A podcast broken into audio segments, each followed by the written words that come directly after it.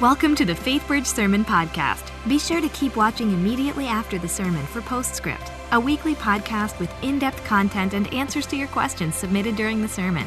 You can also find it on iTunes or at faithbridge.org/slash postscript.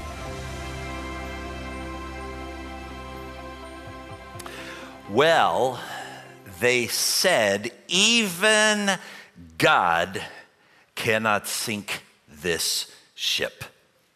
To our ears, more than 100 years later, seems kind of crazy that they would have said that, right? But a little more than 100 years ago, the Titanic was the grandest work of man at that point in time. You had 12,000 men who worked for two years continuously to construct that ship. By today's standards, it's actually dwarfed by other cruise ships, but it's the biggest thing they'd ever seen. And to them, it was invincible. And subsequently, when it was time that Sunday to have the, the fire drill and to do the, the, the lifeboat drill, they forewent the exercise, said, We will not even need that. And of course, just before midnight that night, they all discovered it was not invincible as it struck that iceberg and went down. Sort of brings to mind the words from Proverbs 16 Pride goes before destruction, and a haughty spirit before the fall. Pride. It's a real problem. And it's a problem that you have. See, I say that because I know even right now you're, you're thinking, God, I really wish that thus and so had come today because they need to hear this sermon. See, we all do that. It's like, you know, they need it. I know they need this sermon on pride, but I'm doing okay on this one which is why we need, all of us need what Jonathan Edwards referred to as, as the symptom. We need to put the magnifying glass in deep into our souls so that we might see the symptoms of pride. Because it's really only the symptoms of pride that we're able to see that awaken us to the fact, oh my gosh, I've got this problem too. Let me share with you some of the symptoms of pride fault finding Pride is what causes us to see the faults in others, right? Because, see, a truly humble Christian is too busy working on his own deficiencies or her own shortcomings before the Lord to have time to sit around pointing fingers at other people's faults, right? But I'm just wondering have you ever done some fault finding in other and I'm not talking about fault finding with the intention of, of helping that person come into an awareness of it and brokenness before the Lord and restoration before the Lord. I'm not talking about that kind of fault finding. I'm talking about just you sitting over there just pointing your finger. You ever done that? Or maybe joked about them? Or belittled someone? Or said something ill about them? Spoke crit- spoken critically about somebody? Looked down on them? Compared yourself to somebody? Where you come out eh, just a little bit better. Or thought in your own mind about that person, what a loser. If you've ever, ever done any of those things, would you just go ahead and stand up right? No, not really. Because the truth is, we've all done that, haven't we? Or, or what about, here's another symptom. Jonathan Edwards talked about the symptoms of pride. What about defensiveness? This is another symptom of pride. You ever got mad or defensive with somebody after they said something about you that you didn't think was right? You didn't like it. And because you thought you deserved better, you, you actually got all defensive about it. Your soul cries out, I'm not gonna stand for that. I deserve better.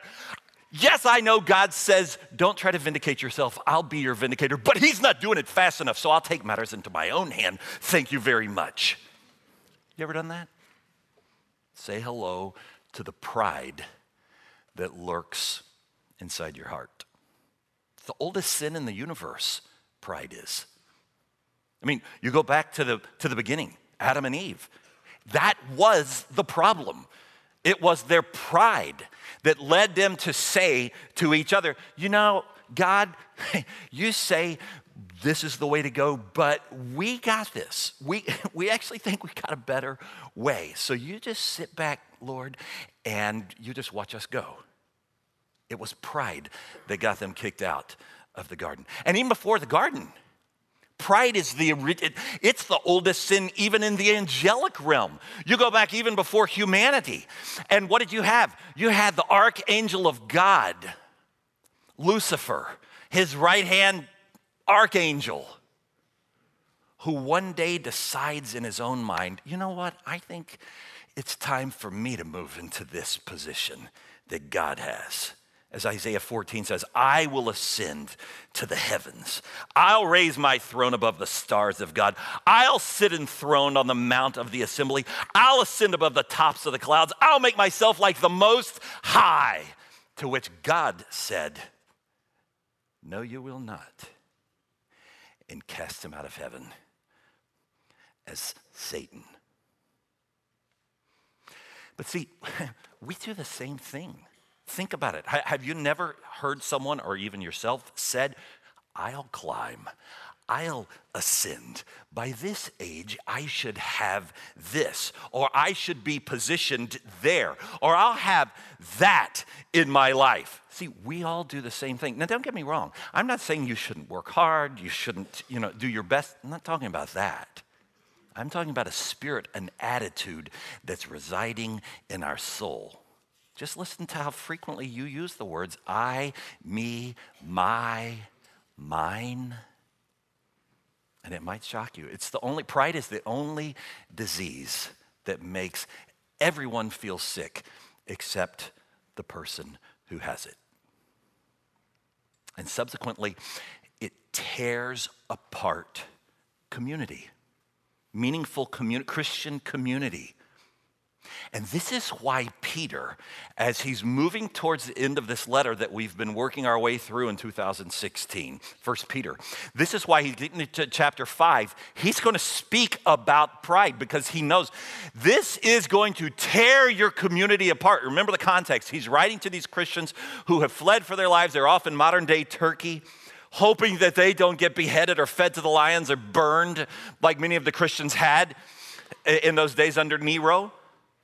And but he's and he's reminded them, hey, remember who you are. Remember whose you are. Remember you're not headed for a hopeless end. You're headed for endless hope. Now that you have in mind that, let me remind you how to live. You live with each other in humility. That's essential for community because pride will tear apart the community. This is what he's going to say. Let's look at 1 Peter 5 in verse 5, starting in verse 5b. It says, All of you clothe yourselves with humility toward one another, because God opposes the proud but shows favor to the humble. Humble yourselves, therefore, under God's mighty hand, that he may lift you up in due time. Now, I want you to notice three things. If you're taking notes today, three things that we get from our text here in 1 Peter. The first thing he says is, clothe yourselves in humility. It's an interesting term he uses, clothe yourself. He was borrowing a word picture from slave market, which is not to say that Peter was endorsing or espousing slavery. No, no, no. He was just using a term that everybody understood that triggered a picture in everybody's mind back then. And it was this that anybody knew a slave put on an apron. It was the apron of slavery. And, and, and, they would clothe themselves in this apron. Brings to mind John 13, right? Where Jesus, the night before he went to the cross, what did he do? He, it says, took the clothing of humility, took the towel, took the basin, washed their feet. right? So Peter's using this same terminology. He's saying you've got to be clothed. J.B. Phillips translated, translated it as you've got to be clothed in the overalls of humility. Put that apron on, the overalls of humility. Now, let me ask you, how are you doing at putting on the overalls of humility in your day in, day out life? See, we don't like to put on the clothes of humility, do we? Um, we would rather think of ourselves as superior than the next person. I read last week something about personalized license plates. Apparently, personalized license plates were first introduced in the state of Illinois. And when they were introduced, the DPS or DMV, whatever it is up there, had thousands of requests for the license plate that would be marked number one. Thousands of, they all wanted to be number one. So the official in charge of making the assignments couldn't figure out how to choose one person who would be number one and disappoint the thousands of others. And so he solved the problem by taking number one himself for his own license plate. and Peter says, Don't do that. Don't take number one. Instead, take the apron of humility. Clothe yourself in humility. That's an active uh, expression. You have to actively put on those clothes. Why is it action? Why is there uh, motion in this? I'll tell you why. Because unless you act your way into humility, you won't get there. See, we'll never just sort of think our way into a humble mindset. So, you, so how do you act your way into it? You serve. That's how you put on the overalls. If you, you serve other people. As a matter of fact, the word humility means to get low. You have to actively get low. How do you get low? Serving, serving, serving. I remember learning this very memorably when I was in high school. Back in that season of my life, I was known not for being a preacher, any of those sorts of things. I was known for my piano skills. And so, uh, being a pianist had won me a lot of accolades and awards and attention and popularity. Anytime I could get to a piano in front of people, I knew it was going to be a good day for me. And because uh, I was going to get to use my gift, my skills, and all that sort of stuff and play piano. Well, I remember. Um, one day a lady phoned and said, Could I hire you out for a banquet that I'm going to be holding? And I'll pay you whatever it was for four hours if you would just sit and just play background music throughout the whole, the whole banquet. And the money was good. And I said, Yes, I'd be happy to do that. So I got there and set up, I got the playing. And, and what I never anticipated is the utter disregard I was going to experience that night. They hadn't come to hear me, it wasn't about me. The banquet was about something else. My job was just to sit over there in the corner and play for four hours beautiful music. And no matter how I tried, I mean, I was trying every song I knew to get a rise out of people, get a little bit of, yeah, that's what I'm talking about there. They were giving me nothing. And people were walking by me, and I was looking up thinking they're going to say, that is really good. And they just walk right by and never even acknowledge me. By the end of that fourth hour, I wanted to stand up on the piano bench and say, Hey, would you show me some love over here? I've been working hard, my back is sore, and I'm not used to playing the piano and being ignored. All right, so show me a little something right here. But as I was thinking back about that, you know, it occurred to me that was a good day in my life. Because you know how it is when, when you're a kid and into teenage years, you can you can really think the world kind of revolves around you. But there comes a point in a person's life where you have to wake up and realize the world doesn't revolve around me. That was the day, first day I can remember ever putting on the overalls of humility. My job was to blend in to the woodwork, to be a servant. And that's what Peter is saying. This is the posture. If you'll take this posture, Christian community will be so healthy. Things will just work the way that they're intended to work. But I won't deny it. I hated every minute of it. and so will you. We don't like this, do we? But this is what the Lord calls us to put on the overalls of humility. How do you do it? Serving. What did Jesus say in Luke 14? When you're invited by somebody into a wedding feast, don't go and sit down in the place of honor lest somebody more distinguished than you is invited. And then he who invited you both will have to come to you and say, I need you to give your place to this person, and then you'll begin with shame to take the lowest place. So when you're invited, you go and you sit in the lowest place so that when the host comes, he may say to you, Friend, you move up higher. Then you'll be honored in the presence of all who sit at the table with you. For everybody who exalts himself will be humbled, and he who humbles himself will be exalted.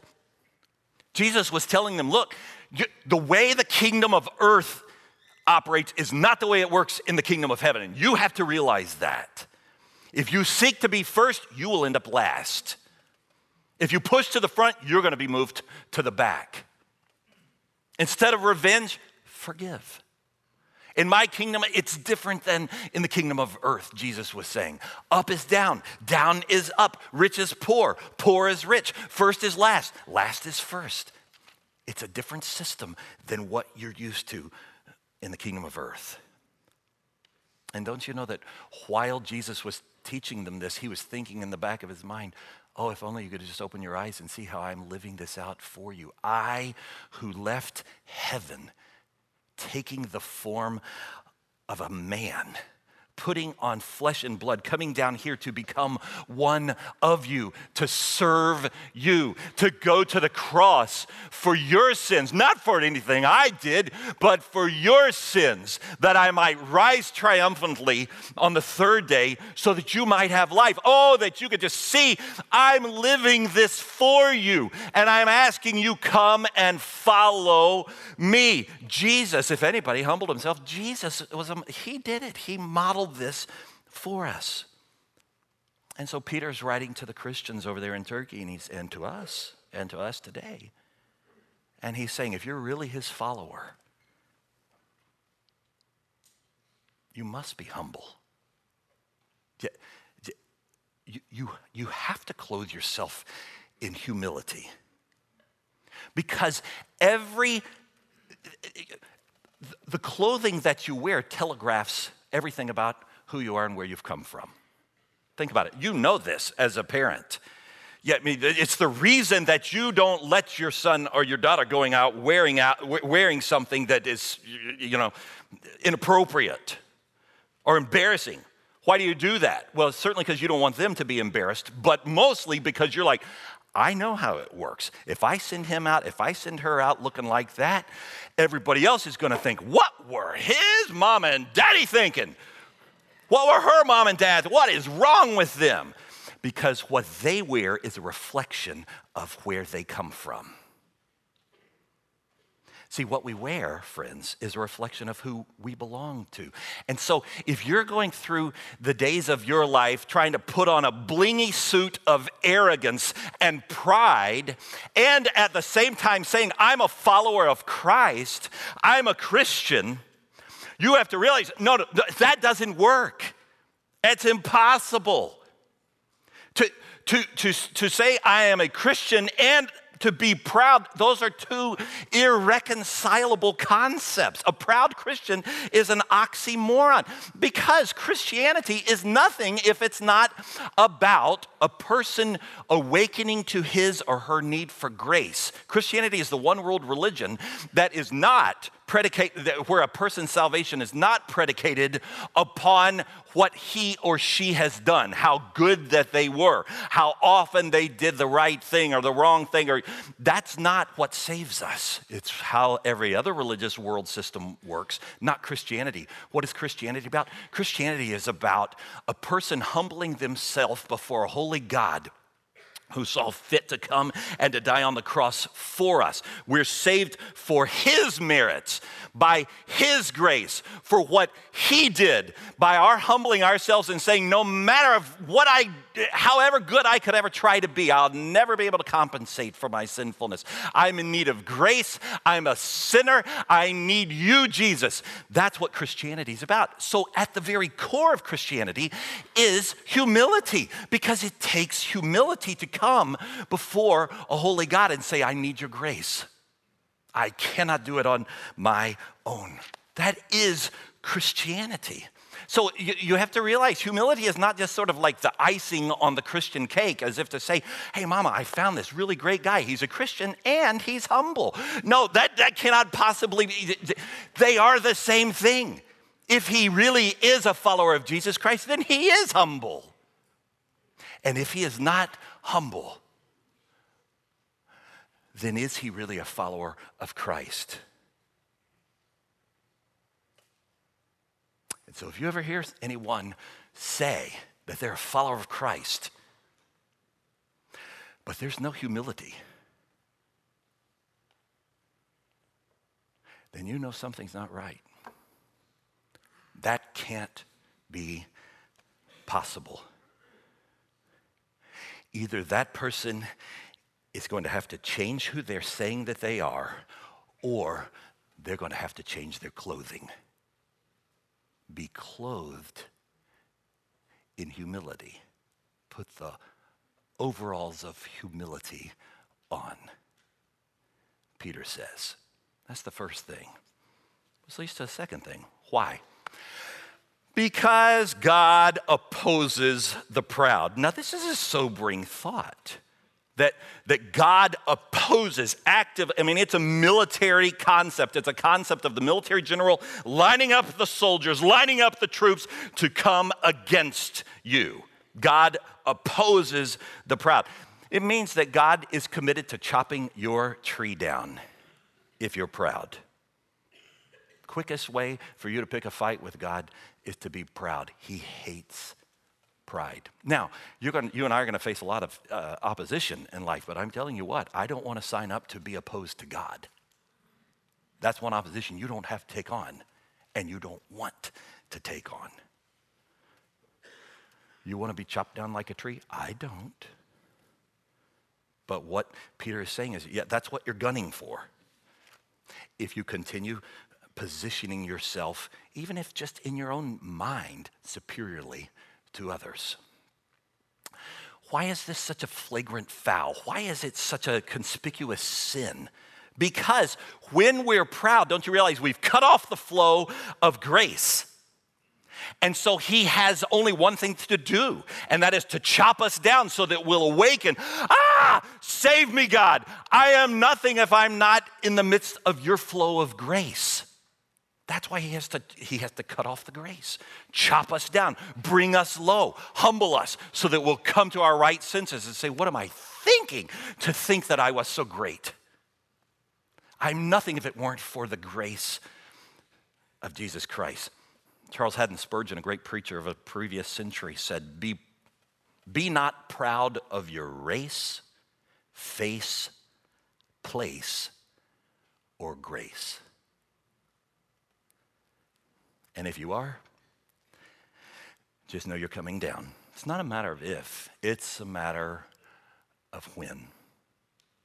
I remember learning this in a memorable way uh, some years ago when I was uh, working on my tennis game. And I, I have a friend who was a tennis pro and ranked and really good. And, and we were kind of doing this coaching thing. Well, he's coaching me. And And but he's a really good encourager as well. Say, you're doing great, man. That's great, Ken. You're doing great. You're getting better. We do this for a week. We do it for two or something like that. And and and I was getting better. And in my mind's eye, though, I was listening. All the only thing I was hearing was this encouragement, and and I started sort of picturing, you know, Wimbledon, and you know, things like in my mind's eye, I, I it got a little carried away. And one day I said to him, I said, Curtis, why don't you serve to me? Not, not like one of those little soft baby like serves, you know, but, but like give me the real thing. And he's like, nah, why don't we not? And let's just keep doing, you know. And, and, but I came back to it. I said, no, really, I want you to serve to me. He's like, mm, I don't really think, nah. I was like, what are you afraid? you think I'm going to beat you now? He says, okay, get ready. And so he goes back. I'm telling you, he tossed that ball up. He arched his back like a bucking bronco. That racket came over his head so fast I could feel the wind. And I remember the kapow of that ball slapping off the court. And I said, Was it in? He said, Yes, it was in. And and for some asinine reason, I looked back at him and said, Well, try it again. As if that didn't show me enough. And so he's like, Okay. And he does another one, kapow, just like a bullet slapping off. And finally, I was like, Okay, enough, enough. no more. I'm not worthy. You know, and now, what happened? In that moment, I was chopped down. I was right size. I was bench marked against a real tennis player. And everything was brought into alignment. In my mind's eye, everything came into crystal clarity. Now, hold that thought in mind and imagine the f- stupid folly of any of us going through life on the court of life with God on the other side. And somehow, instead of forgetting who He is and the grace that He has shown us when He could have given us much more of what we deserved. And getting our eyes off of Him, but instead we start looking up at the crowds and we start saying, Yes, I really am all that, you know? And, and imagine the folly. We're, we're saying to people, Well, yes, you know, I. Uh, I did start this business all by myself and turn it into the million dollar business that it is. With the Lord standing right there, listening to us, which He always is. At which point, finally, rolling His eyes, He sometimes has to say, I'll serve. and we're chopped down in that moment, and everything is brought into clarity. And we say, I repent. I forgot who I am and who I would be if it were not for your grace, if it were not for your mercy, God. This is the posture, friends, that Peter said we should have day in and day out. Why do we do that though? Why do we why do we fall prey to the devil's whispering enticements in our ears and get to thinking that we really are something that might be a cut above all the other people instead of realizing the ultimate standard is a holy and a perfect God who could have given us hell because we deserved it, but instead offers us grace.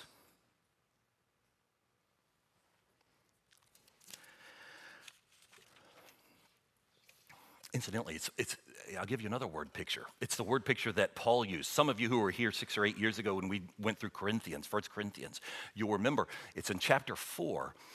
Paul uses the word picture for this problem of pride. It's the word puffed up. It's this concept. And he says, Why do you puff yourself up? if you just always are puffing yourself up, don't you realize finally you're going to get so big that you're going to pop? Don't do, and he, why would you do that? Why would you force the Lord's hand to get out the needle, to chop you down? to humble you. He opposes the proud. So either you can humble yourself or you can wait until He humiliates you. Take it your way. So he says, clothe yourself in humility because he opposes the proud. And then the third thing, but he gives grace to the humble. Therefore, verse 6 humble yourself under his mighty hand, that he might lift you up. That you might lift you up? No, that he might lift you up. Now, you have to realize when Peter was writing this to the Christians, uh, you know, refugees over in, in uh, modern day Turkey, don't you know, Peter, he wasn't just writing something from a theoretical, uh, you know, sort of point of view. Oh no, he had lived this, right? He was writing from experience. You go back into Matthew 26, and that's about 30 years earlier, when you have a Peter who was uh, a lot younger, a lot brasher, uh, a lot more impulsive, a lot less sanctified.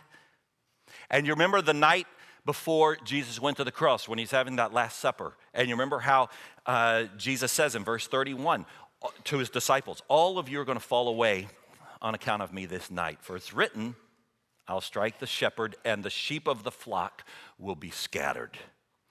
But Peter, just, you have to picture the scene. Peter hearing what Jesus said. He's, he's so proud at that point in his life, and he nuzzles up to Jesus as if to say, You know, Jesus, you and I both know what a bunch of knuckleheads these guys are. You know, I mean, we, we know this and they are going to be scattered. I'm sure you're absolutely right. And they're going to, you know, run away and but not me, Jesus. No. I mean, you can count on me cuz you and I, Jesus, we both know.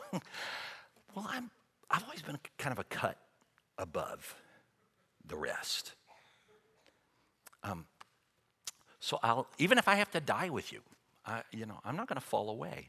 Oh, and Peter, he, I'm sure he meant every word that he said. And that's the problem. He really believed that he would be this person. And he certainly tried to be the strong, um, courageous person in his own strength, flexing his own muscles as big as he could make them, even drawing the sword and chopping off the ear of the soldier when they came to arrest Jesus, only to have Jesus say, No, no, no, no, Peter, this is not how we do it. Give the soldier his ear back. This is not how we do it in my kingdom. In my kingdom, Peter, it's only through your trusting humility that I can let loose a flow of strength inside of you that you've never experienced before. But it, it requires your humility for that to come through you. So Jesus allowed even Peter to get chopped down in a way that was, don't you know, he was always embarrassed by. The rest of it, he knew, I mean, he always remembered what had happened 30 years ago. And that night when he ran off and denied knowing Jesus three times before the uh, rooster crowed. And, oh, he, he always remembered that. So he could speak from experience when he was saying to these people in the letter he's writing. Trust me, you don't want to be a proud person. But that night also became a pivotal night in his life where he was chopped down, where he was broken, where he came to the end of himself. And of course, Jesus then began the restoration process several days later. And in due time,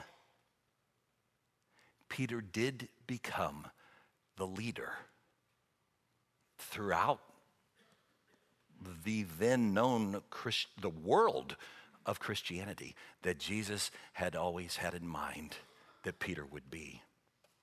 But when was that? In due time. It was not on Peter's time schedule. It was in due time.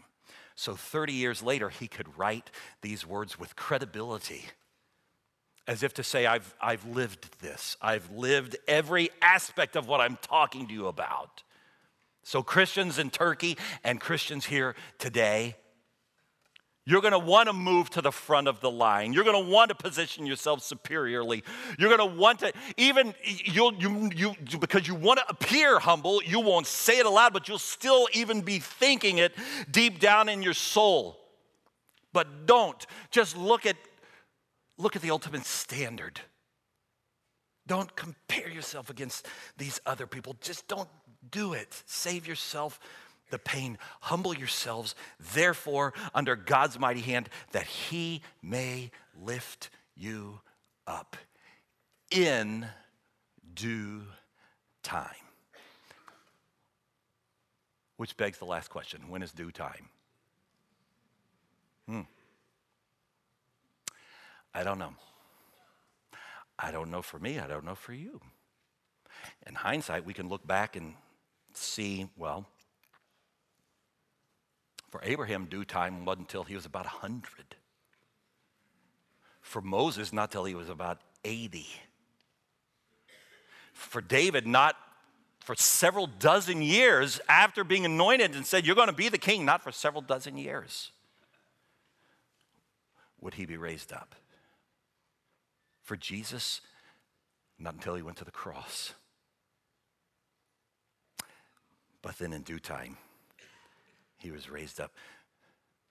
For some that Peter was writing to, I'm sure, who, whose lives were cut short by the wave of persecution that was going on in the Mediterranean region.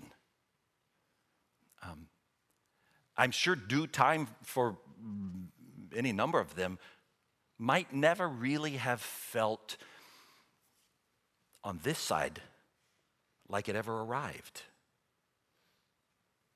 But they experienced God raising them up on the other side in heaven.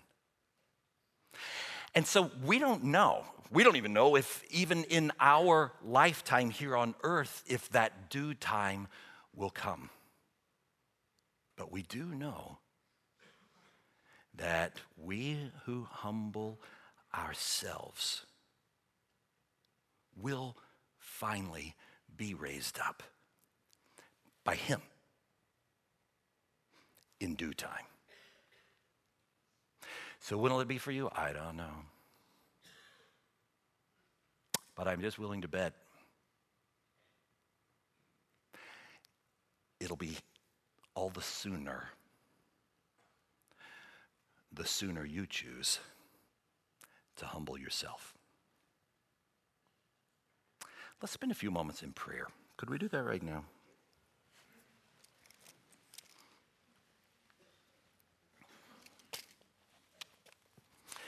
Lord,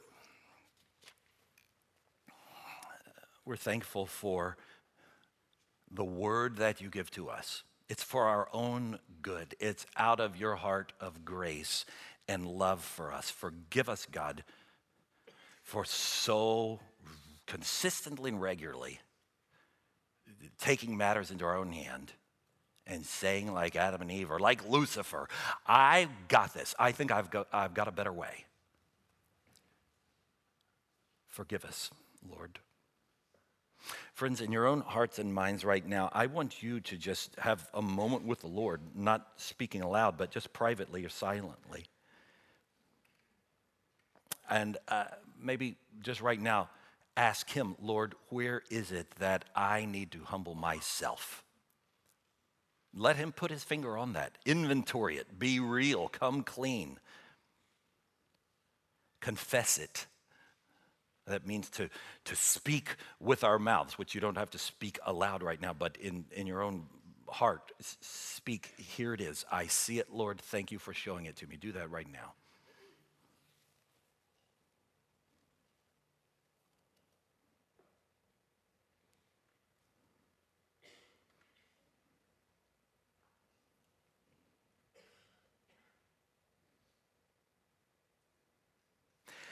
And as he brings to mind a situation or an individual, um, and you say, yep, that, that is it right there. And don't just confess it. Ask forgiveness now for it. After owning it, say, Lord, forgive me. Cleanse me from that unrighteousness. Do that right now in your own heart.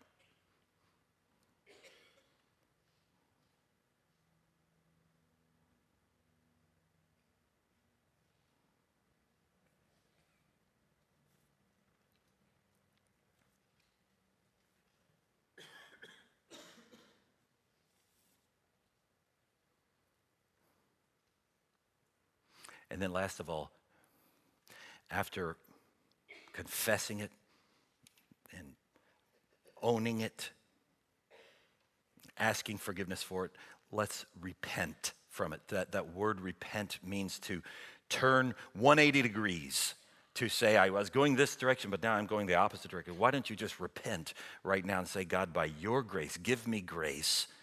I want to go the opposite direction from that. I want to put on, actively put on the overalls of humility. I want to clothe myself in humility because I know that you oppose the proud. I don't want you to have to bring me down. I would rather choose the path of bringing myself low. Won't you give me grace to repent, to turn around now, and to keep my eyes on you? Why don't you tell him that right now?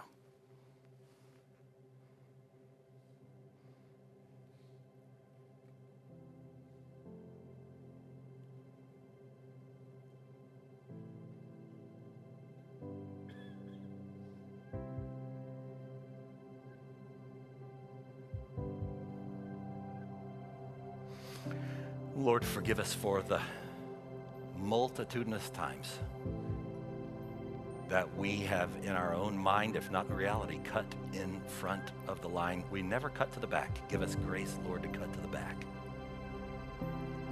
as we go through our lives, to let the banner of Christ be displayed in our lives for all to see, so that there's no inconsistency so that our clothing lines up with the label that we say we are as your follower, as your believers. Give us your grace, won't you, Jesus? Amen. Welcome to Postscript. Here we hope to answer your questions and help you dig deeper into the messages and sermons at FaithBridge by talking with the teacher of the day.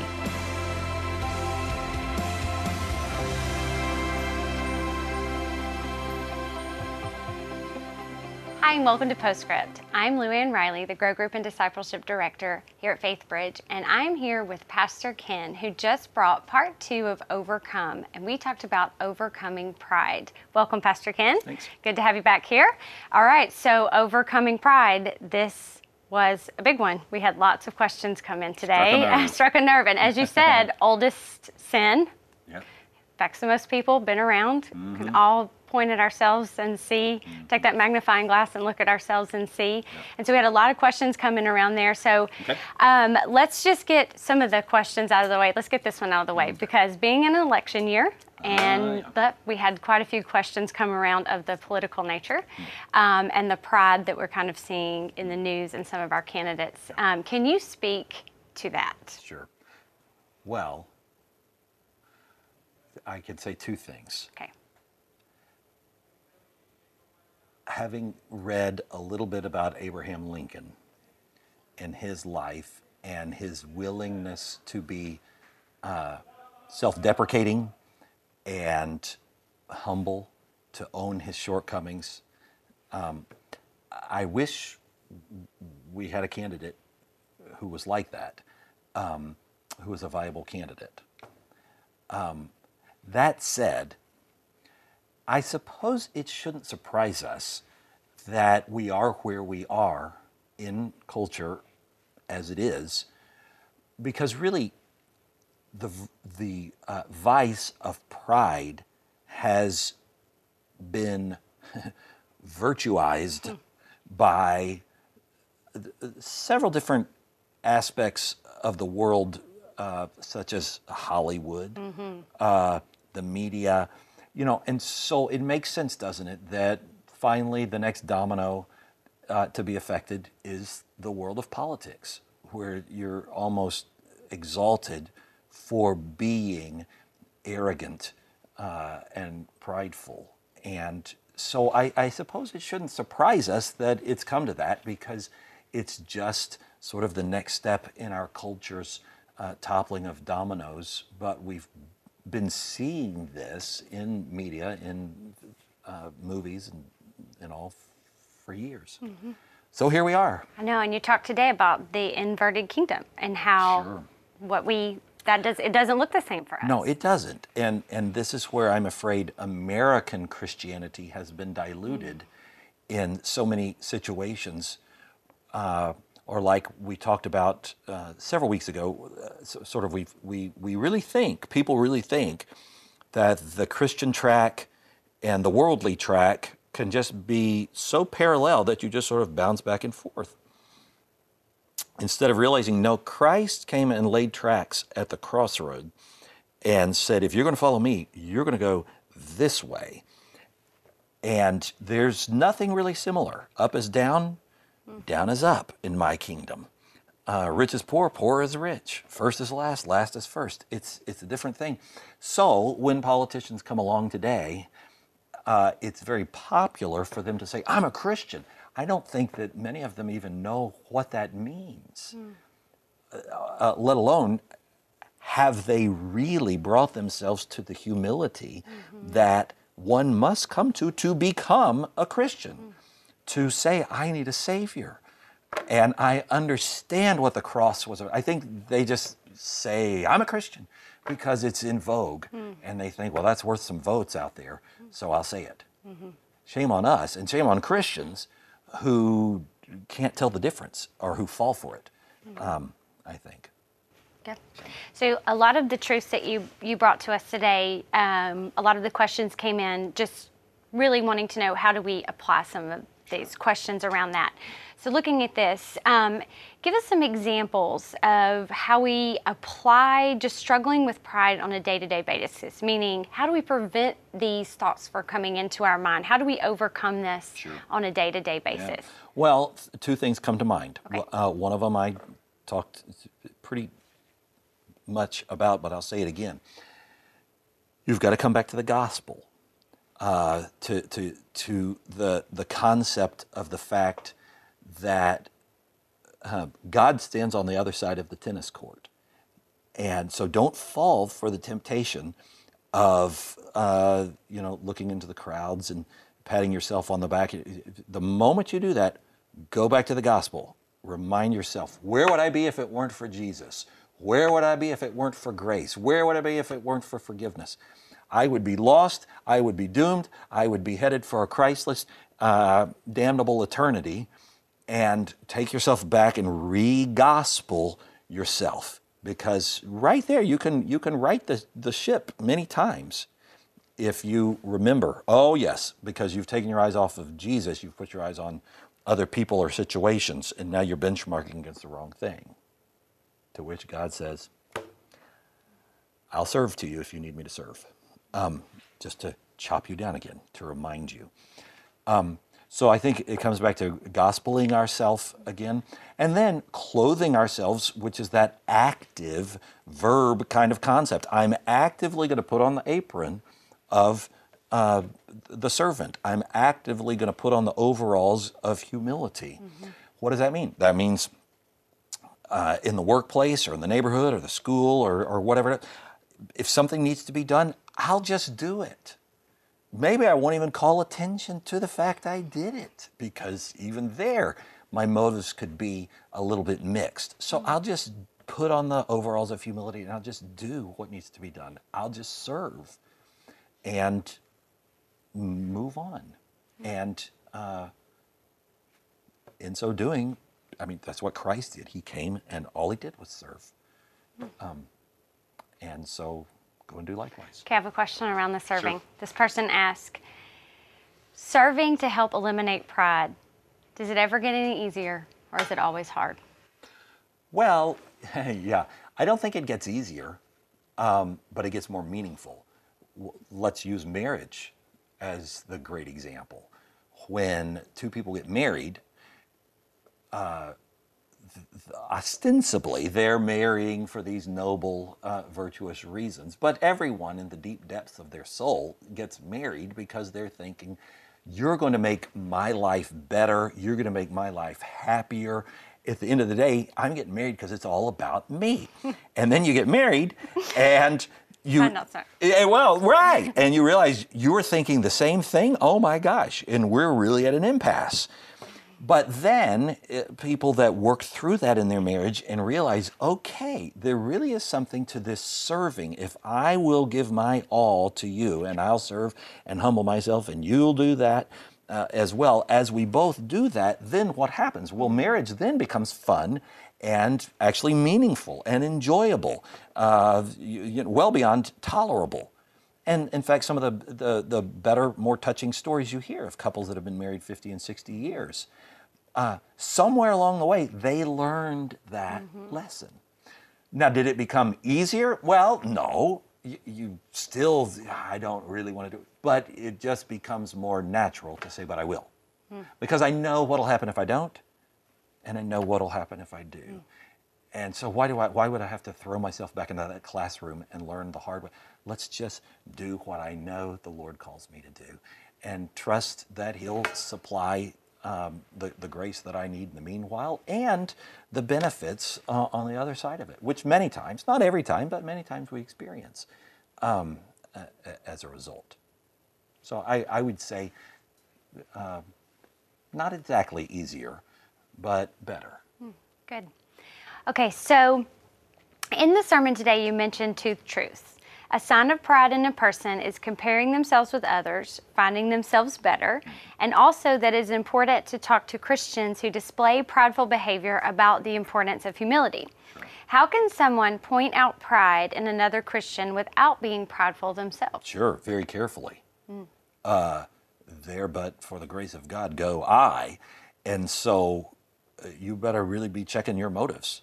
Um, and you better really be m- making sure am I doing this because I'm hacked off at him and I don't want to look at the log in my eye. I'm going after that speck by golly in his. Here I come. Mm. Well, you'll get chopped down ultimately if that's your spirit. But on the other hand, uh, in any number of situations we see in Scripture the admonition no, go to your brother, go to your sister, help them see the perilous situation that they are in, that they might be restored and come to a point of clarity, that they would repent. Um, and and turn around. So you do it uh, fully aware of your need for grace, mm. not losing sight of that, keeping that in the forefront of your mind the whole way through. Um, and uh, I, I, can just illustrate in several instances uh, one of the, the, the most uh, truth talkingest brother in my life is Pastor Dan, and has been for years, and hopefully I am in his life as well. And uh, I think of any number of times over the years when he's come to me and uh, about something that he sensed in my soul just wasn't quite right. And maybe it was pride related, maybe it was other related, but many times he just comes in his gentle, mm. um, loving uh, way and says, you know, brother, uh, I just got a question that I've been having rolling around in my head. And even just by the way he phrases the question, uh, I'm nailed. Like, oh, that was good. But I would never question his motives, Dan loves me, and I know that, and I love him. You know, and, and so this is just Christian community working uh, in a healthy way. Now, if you're at odds with someone and or maybe don't have a relationship, you have no relationship, or it's a boss mm-hmm. that just fired you, probably that's not going to be the person that you can um, have that conversation with uh, because the context is is never going to be quite right uh, in that circumstance. Okay, so um, in this question here, um, this person writes in and says that as they were listening to your message, they're realizing that in a situation, in a relationship in their life, that pride has been a factor. Mm. Um, so much so that the relationship is broken um, and they're not speaking anymore. And during the prayer at the end of the service, um, they were beginning to pray about what could be a next step to mending this relationship. And we're wondering um, what advice you have for this person or for any person who maybe today was in that situation thinking, you know, my pride maybe has gotten in the way of some relationships. What what do I do now? Well, good for you realizing it. I would say that's the first thing. Um, I, I think the second thing would be you're going to have to realize uh, what you do now may not mend the relationship. Uh, some relationships are uh, uh, unreconcilable at this point. There's just been too much trust that has been uh, destroyed, and it's not going to come back. So, so I can't just say, so here's your one, two, three, and you'll both be happy again uh, by next Friday. You know, I can't say that. But what I can say is, uh, good for you realizing that your pride got in the way and maybe damaged th- this relationship. And if there is any reconciliation to be found, and reconciliation is two directional, uh, it will be because you humbled yourself. And so that's a good place to start. Humble yourself and change whatever it was that you're now realizing I should have changed that. By God's grace, get to therapy, get to uh, you know a 12 step uh, program, start working the steps, and admit yourself inpatient, uh, take drastic steps, um, pay, start paying back your debts. I don't know what it is, but but you need to start setting those things right, putting aside your hopes of a restored relationship. You've got to do the right thing. And you've got to clean up yourself by God's grace now that He's awakening you. Um, so that you can say, uh, as Paul did in Romans 12, I think it is, um, as far as it is from me to you, mm. I want there to be peace. I can't control if, if you're going to reciprocate, and I may have lost the privilege, the right, the hope that it would ever be reciprocated. Uh, but as far as it is from me to you, uh, I'm going to do right. And uh, when we do that, we have to make sure that we're doing it with the understanding you don't owe me anything. Uh, that's not why you're doing it. You're setting things right because you're standing before God who has shown you grace and you've now been awakened to the reality. I've, boy, I've got to change. Good for you. Start in, get help. Okay. All right, so let's look at pride from a maybe from a different perspective. How can we be confident in um, the talents and the gifts that God has given us, um, and not be, but not cross over into being prideful? Yeah, right. All right, so great example. Somebody asked Corrie ten Boom, the great uh, survivor of the Nazi concentration camps. Um, the Christian lady who, with her family, smuggled Jews and protected them, and then she went to the concentration camp. And she became a famous Christian and, and spoke in huge Billy Graham crusades and, and became quite the, the rock star Christian of the 60s and 70s. Um, and somebody asked her that, and she said, Every night uh, when I'm talking with the Lord, I just take all the compliments that people have given to me. And I treat them as roses in my mind's eye. And I put all of those roses together and I put them in a vase and I say, Now, Lord, here, this really belongs to you mm. because you're the one who got me through that. The only reason I have this story that inspires people and moves people and gives people hope is because you sustained me when other people died in the concentration, you gave me grace, you brought me out. And so these roses, they all belong to you. And I think that's a good picture for us. Mm-hmm. Um, because God has put gifts in, into all of us, and we must use those gifts. And we could be tempted by the devil to think, boy, the world is better because I'm using my gifts. No, no, no, don't do that. Just say these really ultimately, every good gift comes from above. It's just because you were good and gracious to me that I, I give these back to you now, Lord. Okay, so the same question really came in around our children's a- achievements mm-hmm. as a parent. Mm-hmm. Um, we're often proud of our kids and what they've accomplished. Should we encourage their achievement? Should mm-hmm. we encourage them and should we be proud of the things that they that they do? Sure. Every child needs encouragement. Mm-hmm. Um, you are the mirror to your child's forming soul um, that that he you know he's trying or she's trying to figure out, am I good? Am I okay? And you're the one who's saying, you can do it, son. You can do it, honey. Um, so, yes, you should surely encourage them. I think the challenge for us behind the tapestry as parents is that then when they do, to ask ourselves now, how much of my self worth is being derived by what he's doing or what she's doing? How much am I saying when I'm at a lunch or dinner with other people? Let me tell you about my child, you know? And, um, because that's where we've slipped over. Mm-hmm. Now we're not encouraging them. Now it, it's the spotlight's back on us. Mm-hmm. And that's where we need to go, uh oh, uh oh, whoa, whoa, whoa, whoa, whoa. Um, and just remember no, the encouragement that I'm giving to my child is because God has asked me to be a temporary uh, surrogate for Him. Uh, they're not really my child. They'll be my child for 20 or 30 or 40 or 50 years until I go to heaven. But my job really is just to fill in for God, help them to realize who they are, that they're, that they're His, that they might come to know their real Father, so that then when I'm gone, um, they are connected to Him.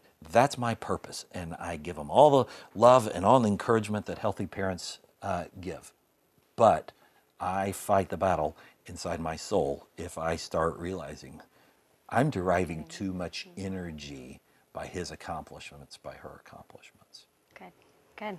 Well, it's such a great message today. I can't tell you how many of the questions were really just thank you for yeah, yeah, the message today and thank you for being here in Postscript. Thank you for joining us here for Postscript. We'll see you back here next week. Thanks for joining us for Postscript. Help us keep the podcast interactive by submitting your questions during the morning services. Learn more at faithbridge.org/postscript.